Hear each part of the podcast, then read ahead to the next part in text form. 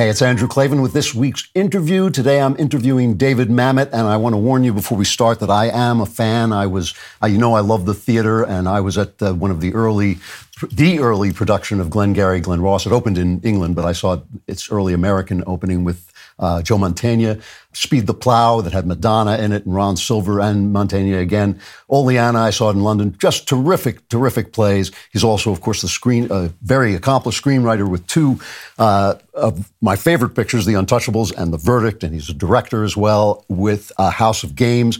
His new book is about Hollywood. It's called Everywhere an Oink Oink, an embittered, dyspeptic, and accurate report of 40 years in Hollywood.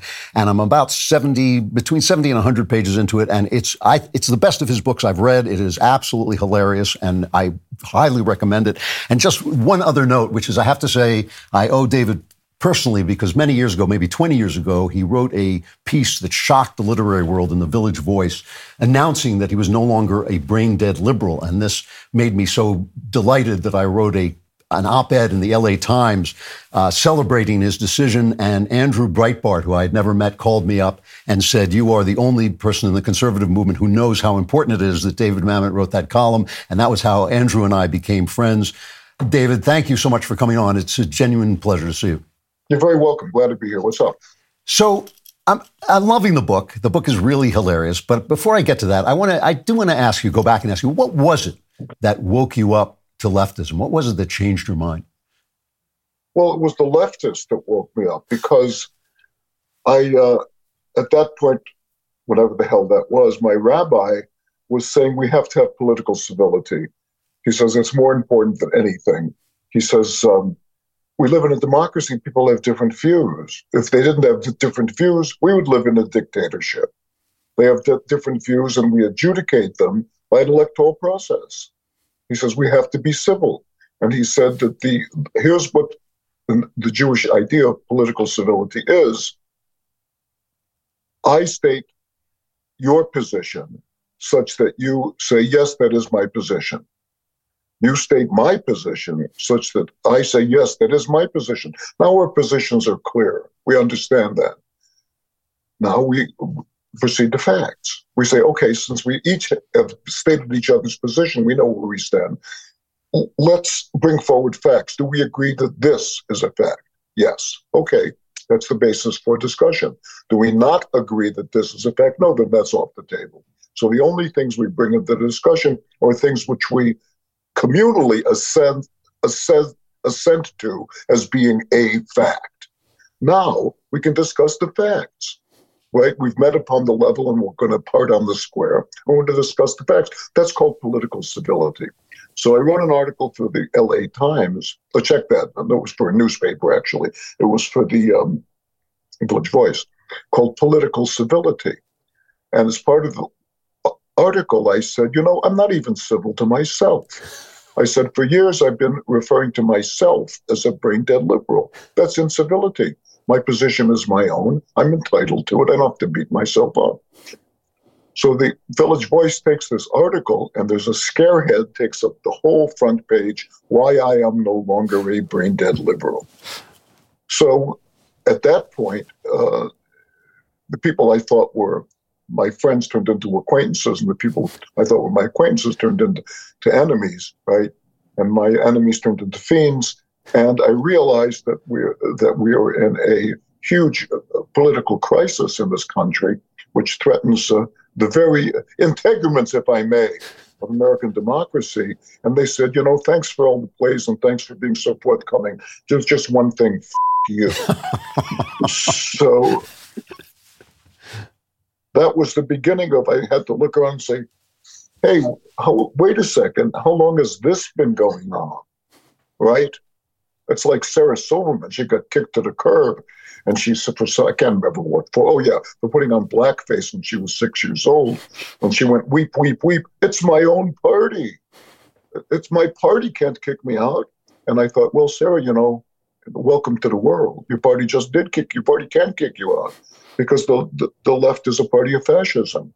And uh, you're going to have to uh, sign on to absolutely uh, uh, every proposition or you're out. And so I said, oh, okay, I get it. And I, I understand. You know, I read the Torah, I read history. Uh, these things happen, right? It's called the, the death of a civilization and the necessity to stand up, right? So from that point, did I go kicking and screaming? Yeah. You know, Moses went kicking and screaming. Jesus went kicking and screaming, right? Everybody went kicking and screaming, you know, except for Buddha, who put his hand down underneath the Bodhi tree. And, uh, you know, he, he had a weight problem. He probably just wanted to sit around. so, so you told me once we were at a dinner, a Breitbart dinner in Hollywood, and you told me that after this happened, the New York Times showed up at your next play and gave you a bad review twice. Has has, yes. has any of that has any of that gotten any better? No, f- them. Uh, pardon my French. I'm going to speak English from now on. Listen, the New York Times is Der Stürmer, right? It, it, it's the it, it's the house organ of fascism, you know. So so the the New York Times was the Torah of my Jewish youth. Yes, of everybody's Jewish youth. Right right? It was in the New York Times, it was the voice of reason.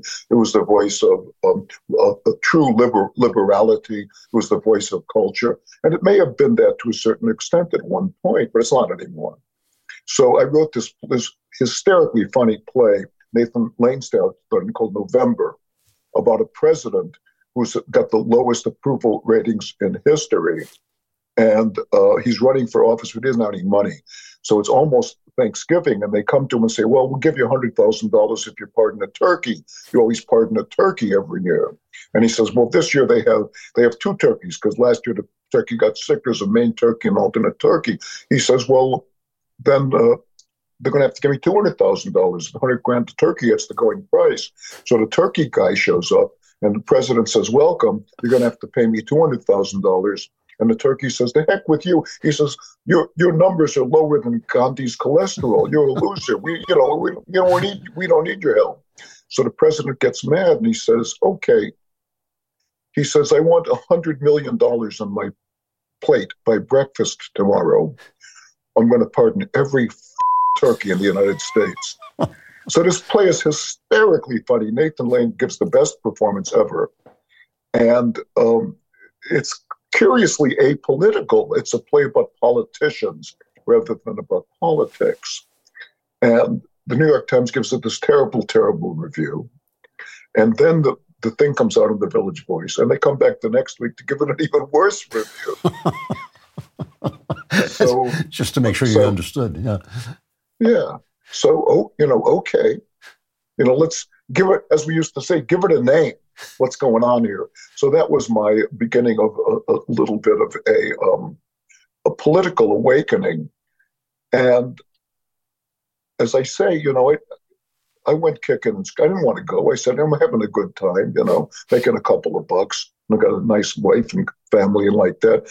I, I really don't want to go around with everybody hating me. But then I remembered, you know, my dad was in uh, the army during World War II. My grandfather was in the Navy during World War One my my grandfather was an immigrant. My dad was born right off the boat.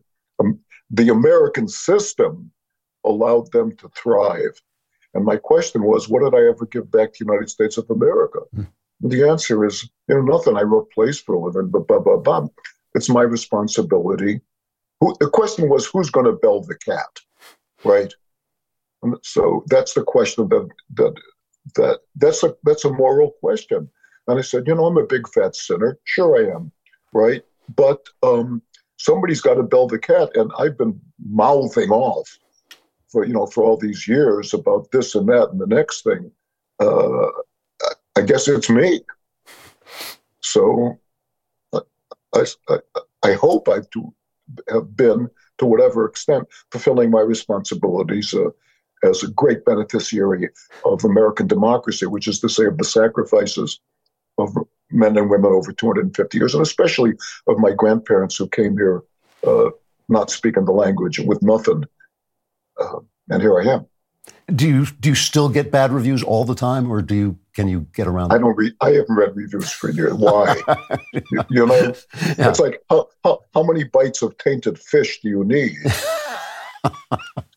so and somebody somebody I got to tell you this because I just learned this. Somebody said this to me the other day. He said, Other people's opinions are none of your business. I said, oh, that's wisdom. Okay. Yeah. yeah. I like it. Yeah.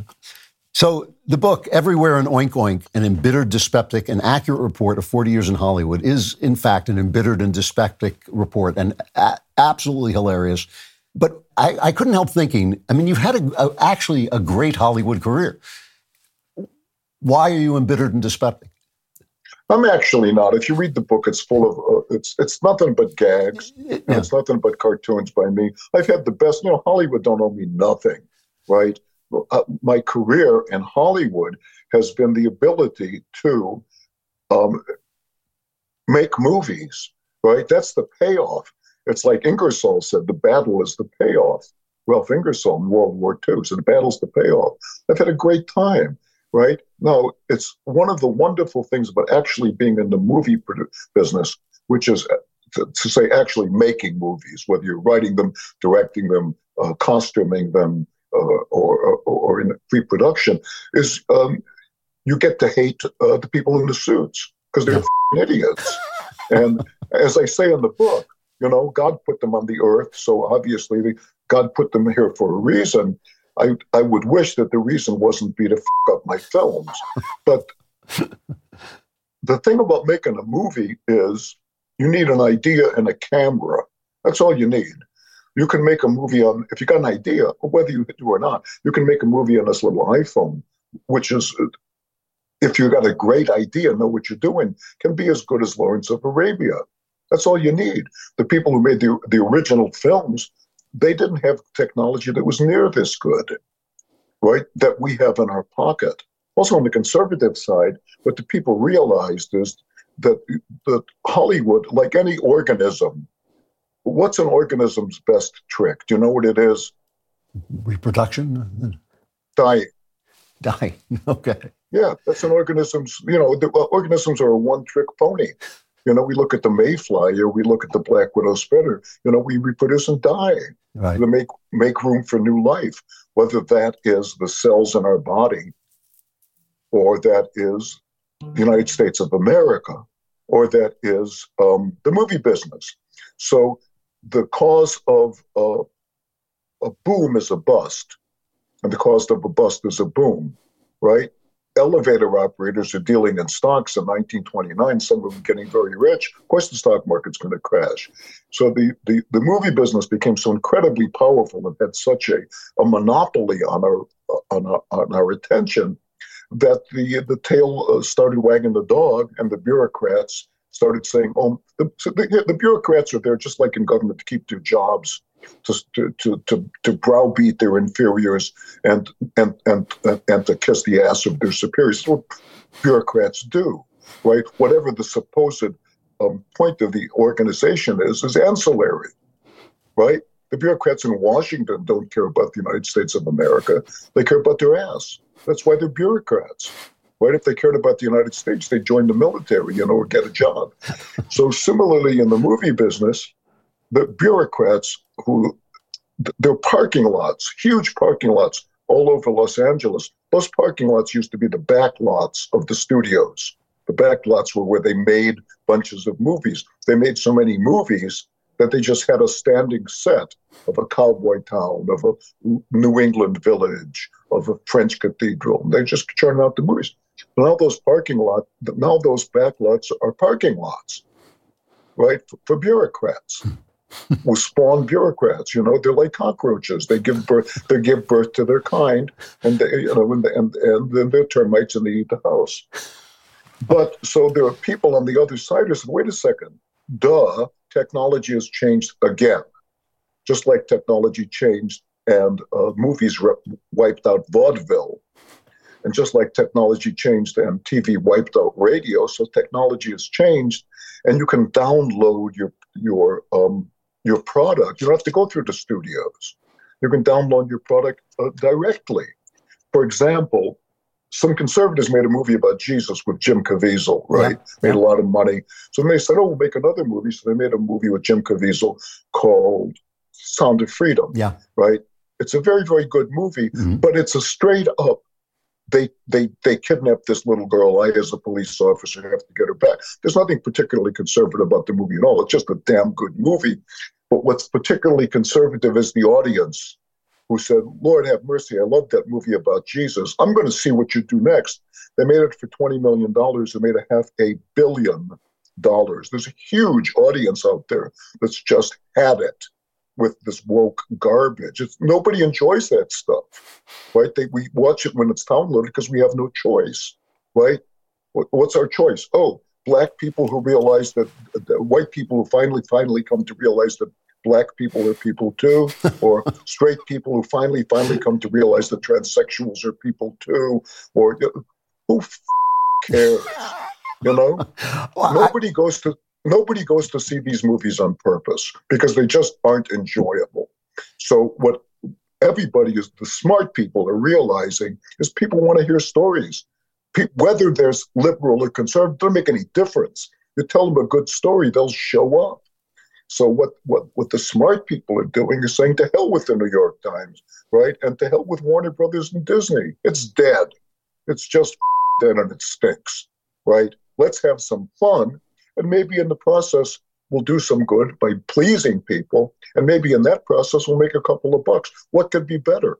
That, that does seem to be happening. But you have a line in the book, Everywhere an Oink Oink. You have the line that really struck me because conservatives complain about all the things you're talking about, the wokeness and the, you know, the bad values and all this stuff, the anti-religious values. They complain about all this, but you have this line, and I'm going to read it slightly edited to, so people get it. It says, the movies today are made and advertised not to excite the natural thirst for adventure and novelty, but to satisfy the human desire for conformity. They are no longer in the service of Eros. I, I thought that was like really on point, very, incredibly specific. Can you explain to me what, how you write a story that satisfies the human desire for conformity, what that looks like? Oh, when you desire the, oh, a story that satisfies the human desire for conformity. Yeah, how do you? Yeah, what you're doing. You know, yeah. look, it's possible to make make wonderful films in the service of fascism. Leni Riefenstahl certainly did it, right? She was like the the prime example of a genius who turned her genius to evil. Right. There's also the the, the Soviet tradition of me and my tractor right? I am in love with my tractor. I am in love with my tractor family. Oh my goodness, there's a bad worker who's not working as hard as he should. Doesn't he realize that these tractors, uh, uh, you can't do the wheat to feed? I will help him. I will bring him to a sense of his, his own worth, that his own worth comes through service. What f- nonsense. Listen, if you, the worth of a story is the same as the worth of a joke told at the bar or a story told to a kid at bedtime, right? It taps into the deepest human desire to share an experience that's not rational, right? That some people used to call it religion, right? But the same thing is the same. The joke is not rational, but it's true. Here's the difference, right? A penguin, a nun, and an octopus walk into a bar, okay? Yeah. right? Uh-huh. So now you're listening. yeah, yeah, yeah. Tell me, it's not rational, but you say, I get it. Something interesting is going to happen that's going to reveal something to me. I put myself in this guy's hands, right? It's not rational. It's true, just like the Bible, right? Well, people say, well, wait a second, wait a second. You're telling me that this quote supreme being actually parted the Red Sea? You can't part the Red Sea. We say, I can't part the Red Sea, right? I can part the Red Sea. No, I don't believe it. I don't believe you can part the Red Sea. I say, okay, you don't believe you can part the Red Sea, but you believe that the solar ice caps are melting, and so that we're all going to both freeze to death and burn to a cinder at the same time. Uh, how does that work? Right? We're deeply irrational people. And what drama does and what humor does, especially, is it allows us to enjoy our own irrationality and say, I guess I wow, you know, we're all we're all here together, right? We're the craziest monkeys that ever lived, and we're all here together, right? So we see Hamlet, and they say, "Oh my God, this is ghost running around. This is ghost running around." People don't say, "Excuse me, ghosts don't exist." You say, "Yeah, I want to watch that story," and because we're taken out of ourselves, we enjoy the story and we're moved to laughter or tears, right? But the wokeness puts us right back on ourselves. Hmm. So yes, I, I agree on that. People they, they puff up their chest and and and, and, and right, don't they? When yeah. they leave, yes, well, God, I understand that those people are people too, and the bad bad people, the haters, bibbity bobbity boo. What nonsense! But you know, you could a joke at a bar or people shooting the breeze or going to an AA meeting or something like that. They're sharing their humanity, which is so far beyond and so much more important than their political um, position. Okay, I get it. Beam. I love this stuff.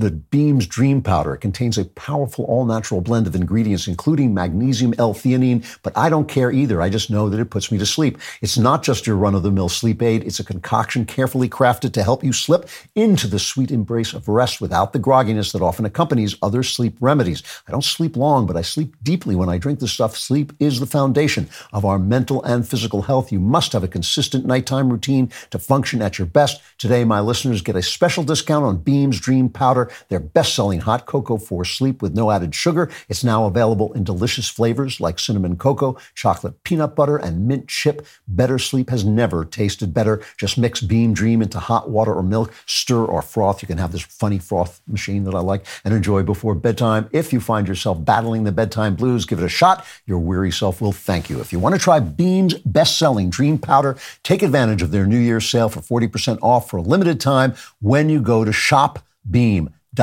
slash Klavan and use code Klavan at checkout. That's shop, B-E-A-M dot com slash Klavan with my promo code Klavan for up to 40% off your order. I know, I know what you're saying. You're saying I can spell Beam, but Klavan, how do you spell Klavan? K-L-A-V-A-N. I'll give you a hint. No E's in Klavan. There are no easy things.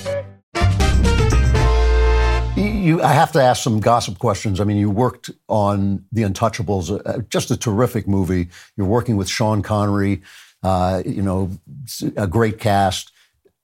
Was was that that wasn't your was that your first movie or was it House of Cards? I can't remember. The first movie I wrote was The Postman Always Rings Twice The Postman always rings twice. For That's Bob- right. Yeah. for Jack Nicholson. So, how was the experience of working of doing The Untouchables? It was great. Yeah. I wrote it, and they took it away, and uh, they made the movie. And that's generally been my experience of working on a movie. I write them a drip, a draft, and either they say once in a while they say thank you, or they generally say this wasn't what I expected, and I say, well, that's why you're paying me, you idiot, right? If it was what you expected, you could have, written, right? You could. I had that. I went around with Harvey Weinstein at one point, and he wanted me to write something for him. I met with him a few times, and he said, "Okay." Uh, he said, um, "I said, well, okay. Now it's time to time for the meter to drop. You know, you want to engage me, talk to my people, and and I'll uh, I'll write you an outline." He said, "Well, you want me to pay?" He said, "You want me to pay you before you write the outline?" I say, "Yes, because that's the deal." He says, "Well." What if I don't like the outline? I said, well, I'm going to do the best job I can. You know who I am. You've seen my work. You're capable of making a decision. You might be right or you might be wrong, but you can, I would think, reasonably conclude that you could trust me to do the best I can. And that's what you're paying me for. He says, yes, but what if I don't, what if, what if you don't do the best you can? I said, Well, so what you're saying is you think I'm a thief. And he kind of made a noise like, Well, I said, Well, you, I said, Well, then you write the outline and, and left because that's the only important word in Hollywood is no, right? Because you, what you're going to do right down the line is negotiate a contract, right? Which, from my point of view, is a um, a pledge for specific performance. And from the point of view of the studios, is the worst case scenario. because what's going to happen is the, the, the, they don't care about the contract. They're going to say, um, oh, okay, you're a human being. And I have uh, 25 lawyers, each paying a half a million dollars to, to defend me. Would you like to sue me? The answer is, uh, uh, from bitter experience, no. So what's going to happen is, if you have a long career in Hollywood, in the old days, you're going to get screwed, blued, and tattooed, right? right? If you're a young person of either sex, people are either going to try to get you into bed or get you into bed, right? People are going to try to get as much work as they can out of you for nothing. They're going to lie to you. It's a tough business. Once in a while, you're going to meet magnificent people, right, who say thank you and who you would die for, right, because they treat you with respect, right? That's going to be a rare occurrence. That may be a rare occurrence in any business. And to have a, a, a situation beyond that, which is actually not transactional, which is, I say, of course you need to get paid, and of course I need the script, but I so enjoy working with you. That's worth anything, right? Whether or not you get paid. Is, is there, are there movies that you have written but not directed that you think are really good? Uh, that's a very good question. Yeah, I thought I thought Ronin was a wonderful movie. I thought The Edge was a wonderful movie. There's a bunch of movies that I directed that I didn't that I wrote that I didn't direct that I thought were pretty good. Glengarry Glen Ross, a superb movie. Jamie Foley directed yeah. it. Yeah. Um, there's a bunch of them. But not uh, not the verdict and the Untouchables. I love I loved them too. It yeah. was they were they were uh, they were like the thing you know one of the wonderful things about having an overlong career uh, in anything, especially in show business, is people come up to you and they nod and they say, "You know what the best thing you ever wrote is, don't you?" and I say, "Yeah, the first thing I wrote." Tell me the first thing you wrote. I say, yeah, well, thank you. So I guess I've just been, you know, taking up electricity since then. Thank you very, very much. so that's the thing about re- reviews is that um, the the good ones are as harmful as the bad ones, right? The bad ones are destructive if you read them, and the good ones are destructive if you read them. And anybody you meet who comes up to you, anything past um, uh, "I enjoy your work," is likely to um, transgress the Jewish um, restriction on flattery because the, the rabbi said flattery is theft. Well, what does that mean? Oh, if I flatter someone, that means that I'm trying to do, get something from them that I wouldn't get an unreflected interchange, right? Even if that's to make them feel better, it's not my job to make them feel better. So I say, keep your damn mouth closed, right? Yeah. So I'm I'm a big theater fan, although I, I don't think I've seen anything really good in the theater for quite some time. Uh, will you go back to the theater? Will you write for the theater again? I'm writing for the theater all the time. I did a, a play that I really loved uh, just before COVID called The Christopher Boys Communion. And uh, we did that in a small theater out here. And then during the, the, the strike, you got to love these people, right? They went on strike, and my friend Marja Lewis Ryan, who directed a lot of my works, terrific director, says, "Let's do let's do a play. You, you got anything you have?" So I re- had this play I wrote called Henry Johnson, and it was sitting around, and I sent it to her. She said, "Yeah, let's do it." So I called up a, a bunch of people who I knew, uh, you know, Dominic Hoffman and uh, uh, Chris Bauer and uh, David Paymer and Shia LaBeouf, and so we did the play and it was really I loved it. She directed it, and at the end of the limited run, it was Shia and Evan Jonigkeit who uh, was was playing Henry Johnson. It was also my son-in-law, is my my uh, beloved son-in-law, is my uh, daughter Sasha's husband. He said, "Let's do a movie." I said, "Well, yeah, okay. Where are you going to get the money?" And he says, "We'll do it for nothing." And they just made a movie. Uh, Shia just made a movie called um, Peanut Butter Falcon. A really good movie. They made that movie for chump change because you don't need a lot of money to make a movie. Right. Right. You need a camera and you and you need to know what you're doing. Uh, so I said, well, gosh, you know, where are we going to get the money? He said, I don't know. He says the guy who funded this thing, he made 25 grand. We'll reach out, we'll get the money, we'll go together. So we made the movie. And it's I'm really, really happy with the movie. And I'm just finishing cutting it now. And um, we're going to take it to Cannes. And um, I realized, you know, it's time to stop, to get out of my COVID, um, uh, uh, the country's dying head, and go back to work hmm. because I re- because I, ca- I can't work in the in the studio system anymore because a they don't want me and b more importantly I don't want them.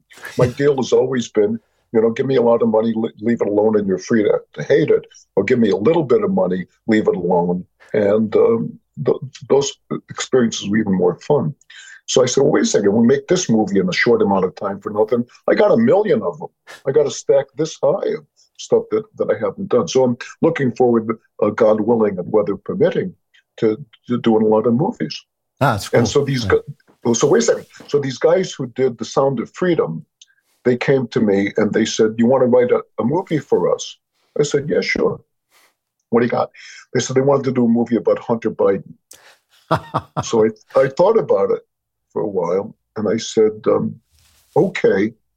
I said, "But here's here's what." I said, "I'm going to, you know, you're going to pay me a couple of bucks, not nothing much, maybe a back end, haha." But the deal is, you give me half of that couple of bucks now. I give you a half. You, you give me the half of the other couple of books when I hand you the script, and we're done. I'm not going to call him Hunter Biden, and it's not going to be a travelogue because the hardest part, the hardest, the most challenging form of drama is biography. Because of course you have to show George Washington chopping down a cherry tree, right? But you also have to show him taking his leave of the troops, or, or crossing the Delaware or Valley Forge, blah, blah, blah, blah, blah. Now you're making a travelogue, right? So the, I've written a few biographies as, as uh, dramas. You have to get inside and say, what don't the people know? So Hitchcock said, if you're going to Paris, for God's sake, show them the Eiffel Tower, right? But after you show them the Eiffel Tower, you're done, right? You don't want to say, oh, look, there's the Madeleine over there, right? Oh, that must be the Louvre. Oh, look at all the nice people with their berets and their little loaves of thing, you know, going off to f- their mistresses at night with poodles. They must be French people, right? So the question is, if it's not interesting, it doesn't matter if it's Hunter Biden. And if it is interesting, it doesn't matter if it's Hunter Biden. People don't care. Right. Right. They, they made this movie about Lincoln, in which Sally Field, playing uh, Mrs. Lincoln, says to her husband, Abe, you're upset. Is it that slavery thing? I saw that movie, yeah. yeah. So there was a book that John Steinbeck wrote called Bomber about how great it was to be a bomber pilot and a navigator. It wasn't even the bomber pilot, it was the bombardiers on, on, on the heavy airplanes. And Hemingway read it. He said, I would I would I, I would have rather cut my arm off than have written that book. So that's what I feel about about the Lincoln thing. I got to stop. Uh, the book, the author is David Mamet, of course. The book is Everywhere an Oink Oink, an embittered, dyspeptic, and accurate report of 40 years in Hollywood. It is making me laugh out loud repeatedly. It's great. David, it's great talking to you, and I really look forward to seeing more stuff. Thank you so much. Thanks a lot. You know, Mamet is really uh, an American original, terrific playwright. I think some of his movies are really, really good. And this book, you should definitely get it. Everywhere an Oink Oink, an embittered, dyspeptic, and accurate report of 40 years in Hollywood. And you should definitely tune in on Friday for the Andrew Klavan Show, or else you will be Klavanless. It is a fate worse than being Klavan. And I will see you there.